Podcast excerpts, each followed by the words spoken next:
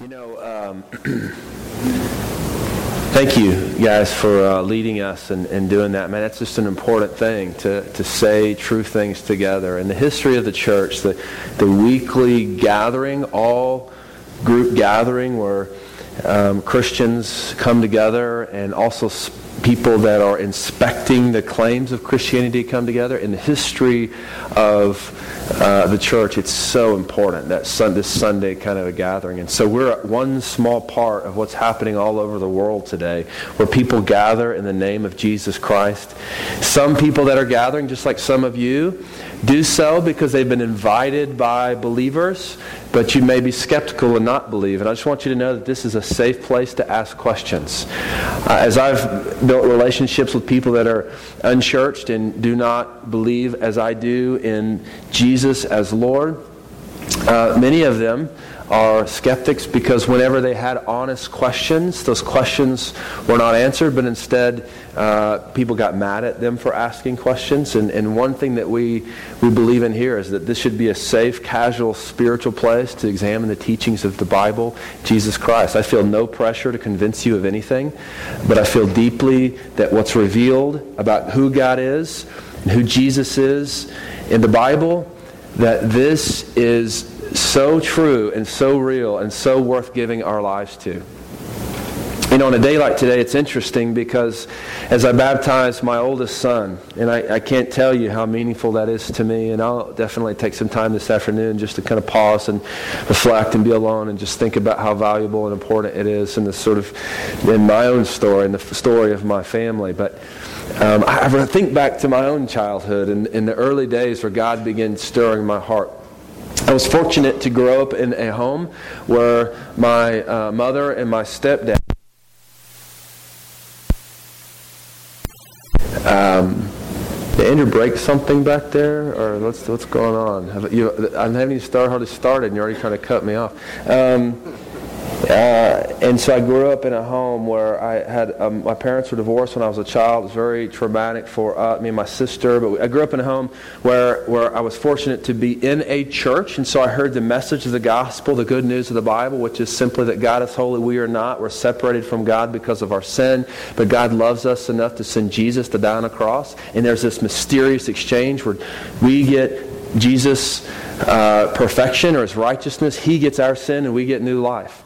And I remember as a child hearing that story, and something in my heart was churned up about it. And, and, uh, and I understood it at the level that I, I think my son, Kobe, seven, at seven years old as a child, can understand, which is a reasonable uh, degree of belief and faith. And, uh, and so I believed, and I went forward and, and um, and, and began this journey of trying to figure out who is God and what does it mean to, to obey the Bible and what does it mean to be in fellowship with other Christians. And, and I, I learned to do the thing where I was religious and uh, I, I could do the Christianity thing, but I also had this life kind of hidden from most people where I indulged in immorality and, and uh, in the ways of the world. And I got to this point in my early adulthood years where I literally was like, I, I got to quit playing this game. I'm either going to believe or not. And, and by God's kindness, the Bible said it's by God's kindness that we're led to repentance and faith in Jesus Christ. I believe God was kind to me.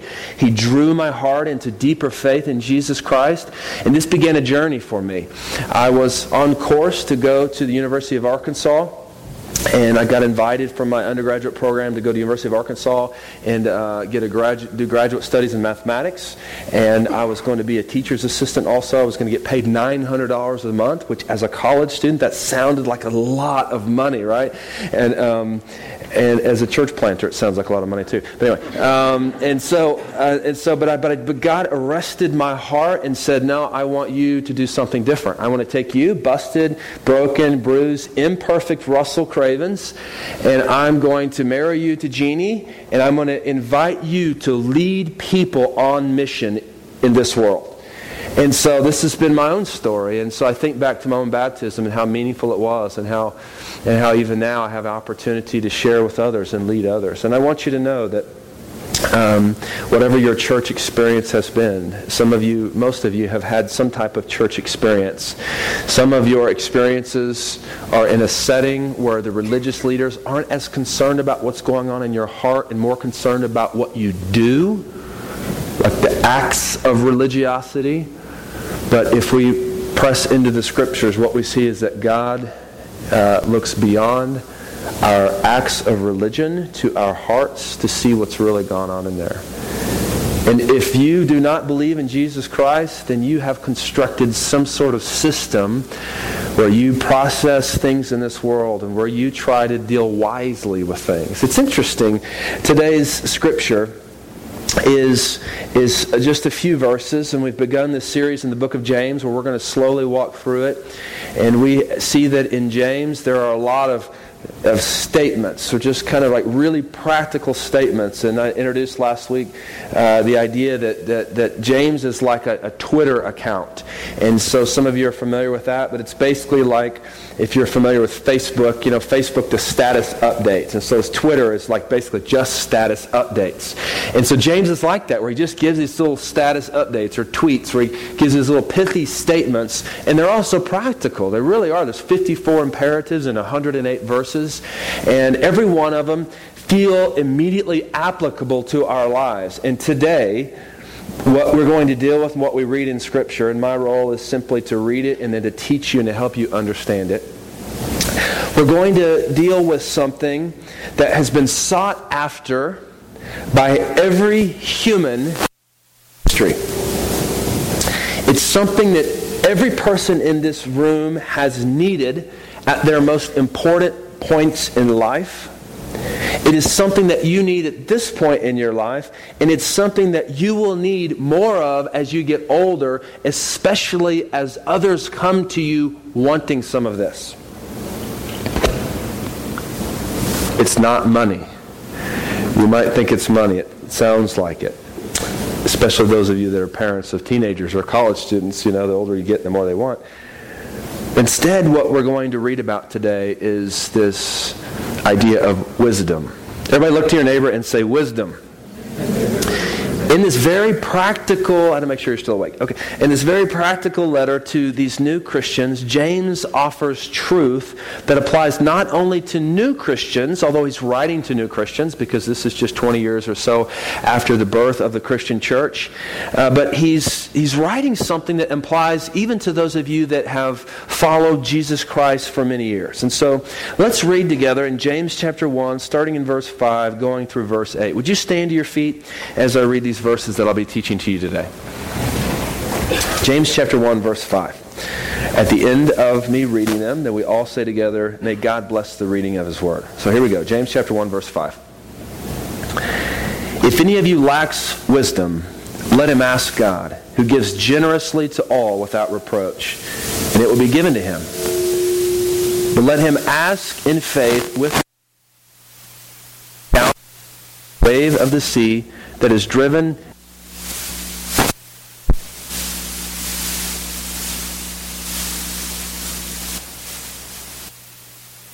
in all his ways. May God bless the reading of his word. So, what is happening here is James is writing this letter to earth, and he is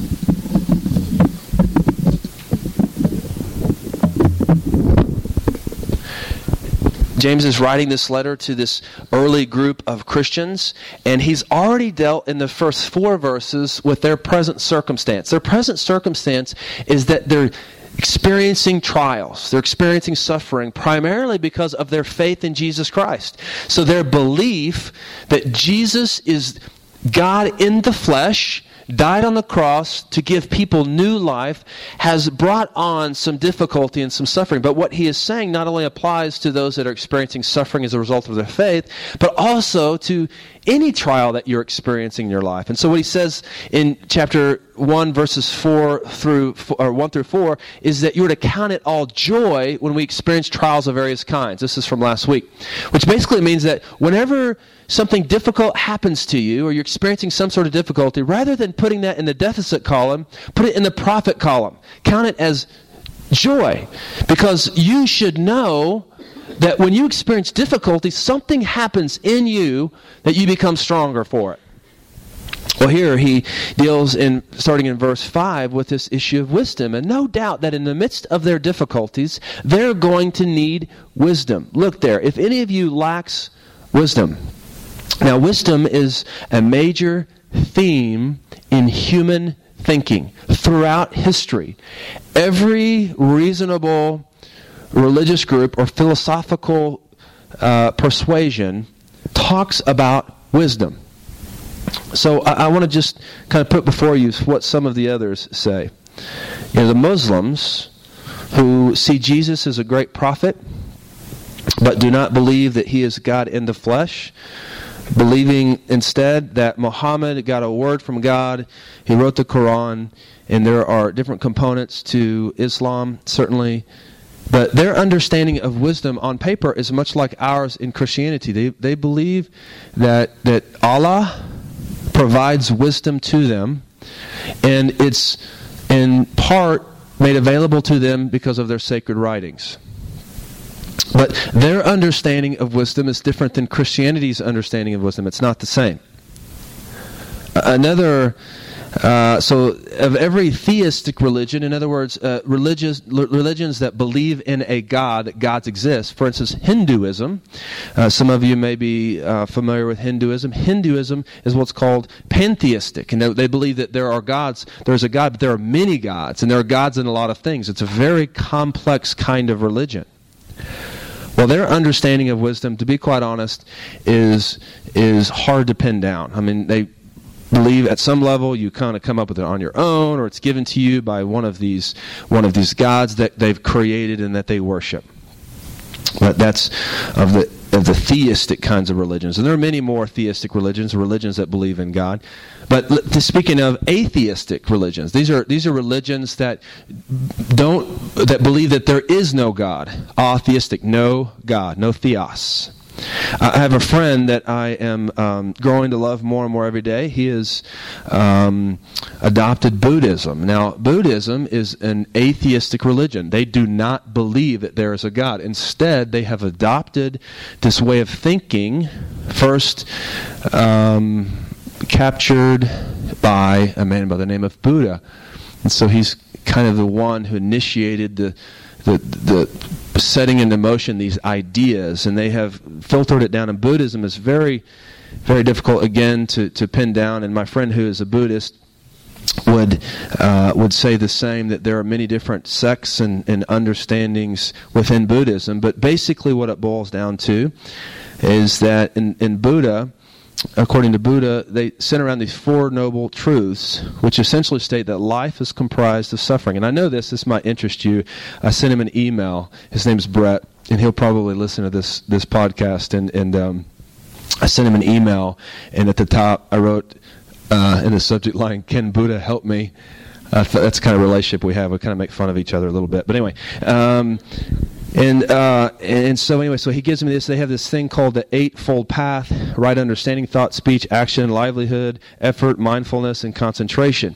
And he says in his response to my question about how Buddhism thinks about wisdom, there are many branches and sects of Buddhism. And here, here's what he says related to how they attain wisdom. This wisdom can only come from within. It can't be granted externally. And it never comes without hard work, dedication, and a disciplined mind. This is why sometimes you'll see good natured Buddhists wearing shirts that say, Inquire within.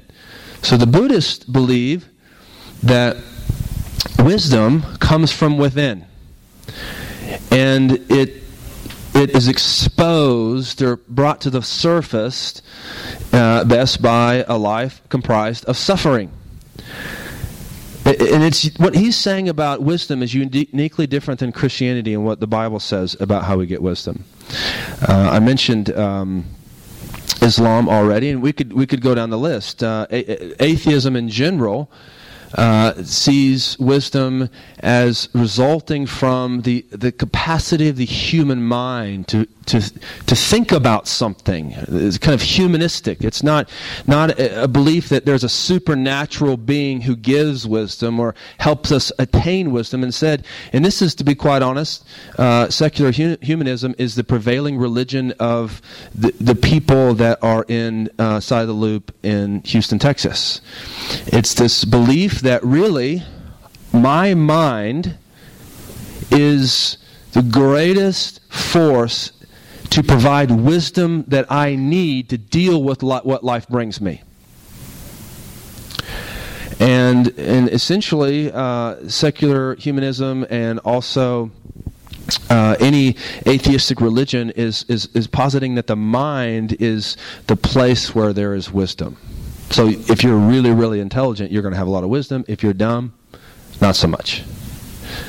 So, but the Bible says, if any of you lacks wisdom, and it's interesting to note that this is a theme throughout not only human thinking and human history, but it's also a theme in the Bible. All throughout the Bible, people sought after wisdom, and it talks about how people receive wisdom. And it's what makes it distinctly different than every other religious group on the face of the planet. Because what the Bible says about wisdom is that wisdom comes from God. Not just any God, not the God that exists in everything, but the God, the triune God, Father, Son, and the Holy Spirit. The God, one being, three persons, who's revealed himself in the person and work of Jesus Christ. This is where wisdom comes from. Not some kind of hodgepodge idea of who God might be, but instead what the Bible reveals about who God is. This is where the kind of wisdom that you need every single day comes from from God Almighty, God Himself. He's a real being, not just a collection of ideas. And so this real being provides wisdom to people. And one of the times in a person's life where they have the greatest sense of their need for wisdom is in the midst of suffering, which is one reason I'm sure James brings this up at the very beginning of his letter, dealing, helping trying to encourage these people that are suffering. Another time in Scripture where, what's the book of the Bible that you think of when you think about somebody really suffering? Job. Job chapter 28, verse 12. Job asked this question In the midst of his suffering, where shall wisdom be found? In other words, how am I supposed to think about all that's going on around me? How am I supposed to deal with this difficulty? How am I supposed to process what's before me? Well, the sages of Israel believe that, according to uh, their belief, specifically in Proverbs chapter 1, verse 7, the fear of the Lord is the beginning of wisdom.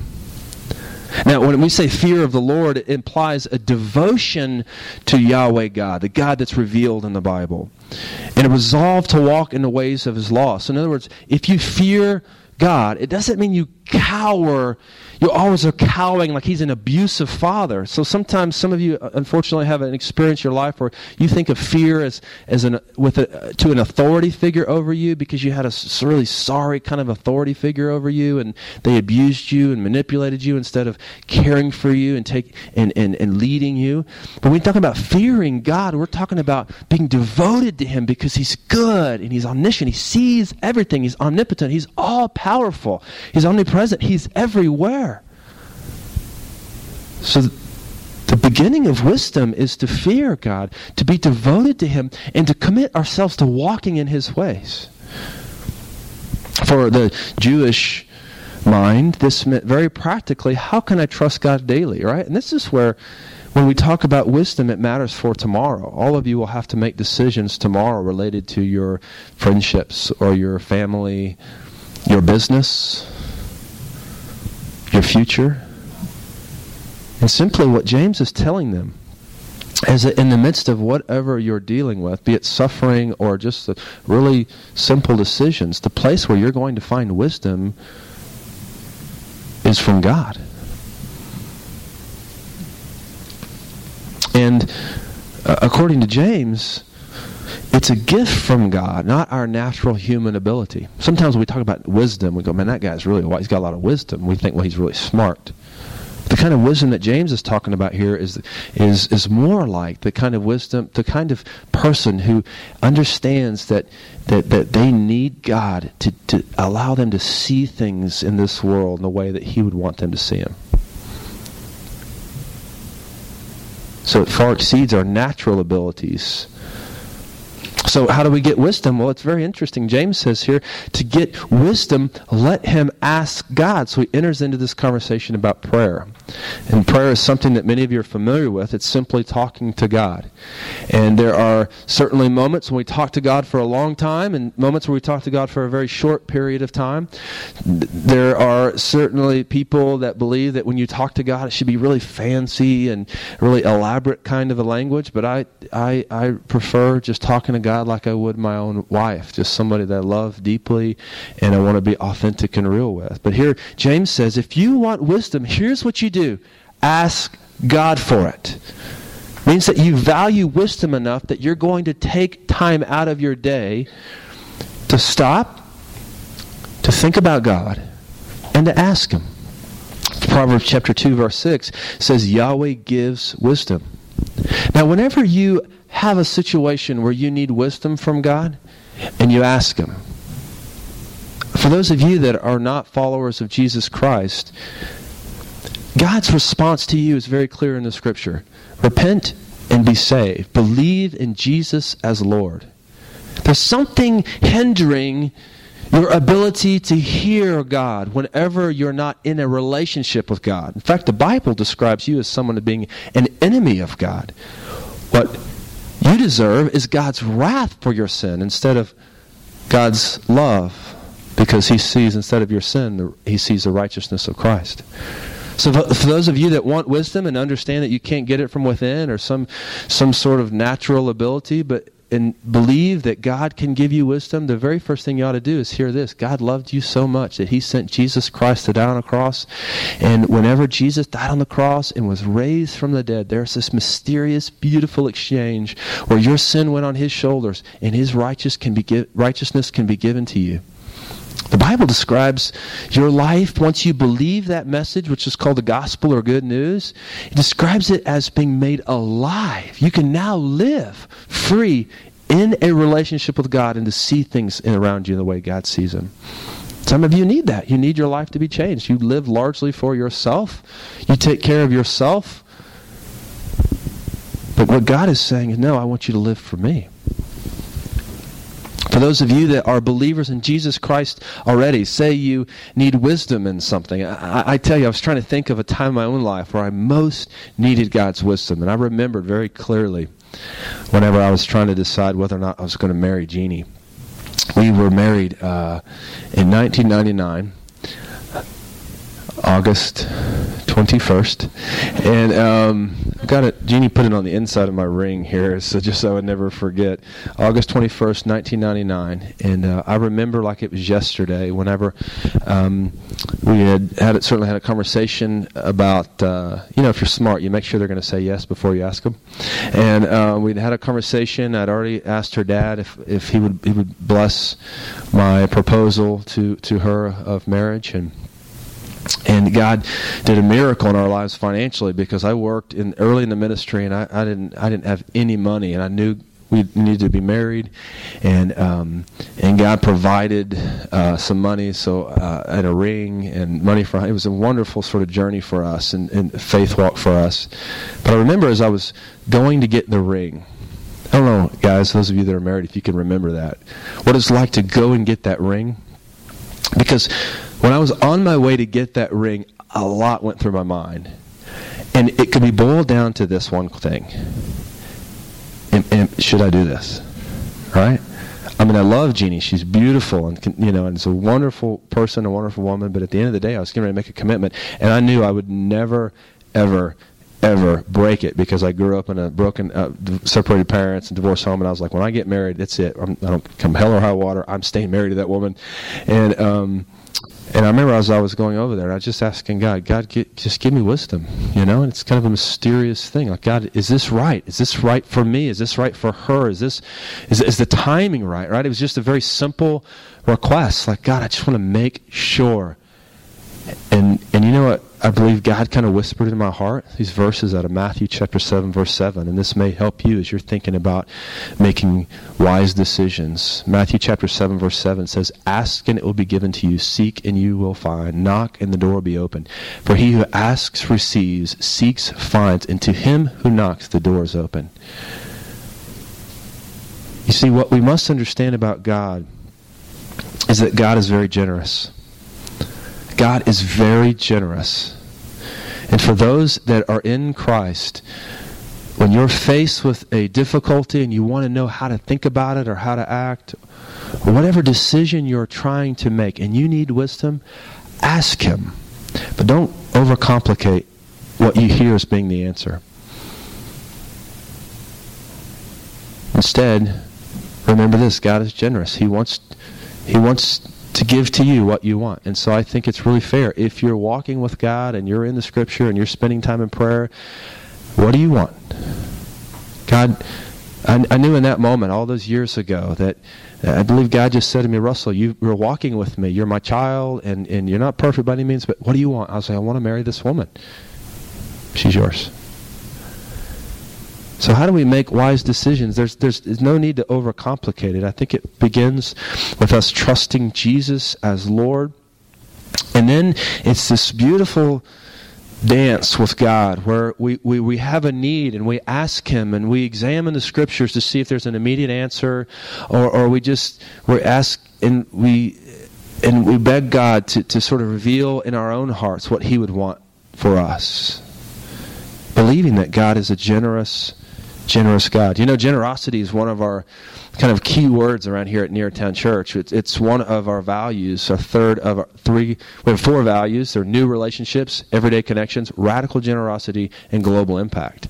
And not only is it one of our four values, this idea of generosity, but it's also one of the ways we measure success as a church. We believe that if we're accomplishing the mission in the, the lives of people, then people are going to be generous. So we have a very generous group of people already. So when we think about how to get wisdom, we, we pray and we ask God. So verse 5 says there's this divine aspect that God is generous to all who ask. You've got to believe that. He's a good God. And he gives without reproach. In other words, he doesn't give and say, oh, you owe me one. No. God wants to pour out blessing and pour out goodness on his followers and on his children. He's happy to do it. This is, this is part of who God is. But there's also a human aspect to this idea of praying for wisdom. Look in verse 6. Let him ask in faith with no doubting, for the one who doubts is like a wave of the sea that is driven and tossed by the wind. For that person must not suppose that he will receive anything from the Lord. He is a double minded man, unstable in all his ways. So the praying that receives an answer from God is marked by faith in the absence of doubt. He's saying once you ask God, don't doubt when he gives you a response. Move forward. For the person who doubts whether or not God is generous is like a wave of the sea that is driven and tossed by the wind. If you're insecure in your sort of belief that God could be generous or good to you by providing an answer to you or direction to you, then um, you're like a wave of the sea. He goes on to say you're double minded. It's a really rich kind of a word here, meaning wavering or lacking in faith. In the time we must not be double minded, but singly minded is certainly in the midst of faith. I mean, in the midst of trial, where we must have faith in the goodness of God to provide wisdom and answers and to move forward in whatever He has us making decisions on. James says a person that, that, that, waffles or wavers in his understanding of the generosity of God is unstable in all his ways. God is generous. So, what do you do when you're needy, when you need wisdom? When you're faced with a big decision? What do you do? Have you responded to the good news of the Bible, which says that you can enter into a relationship with God Almighty, a generous God, through faith in Jesus as Christ? If so, in that relationship with God, whenever you're faced with a difficulty uh, or just uh, a decision to make and you want wisdom from God, how do you receive it? Do you consult your latest leadership principle. There's nothing wrong with adopting leadership principles, but are you or are you first of all inclined to go to God and say, God, what do you want me to do? What do you want me to do in this business decision? What do you want me to do in this difficult relationship? What do you want me to do? How should I respond, God? Then I believe it is completely permissible to, as long as you're not in the midst of some sort of grievous, grievous sin that would keep you from hearing God, ask, ask. If you're trying to make a financial decision, ask God to, to bless you and ask, tell God what you would like and see if there's some, some sort of affirmation or confirmation that God is in the midst of that. What do you do when you're needy? What do you need wisdom on?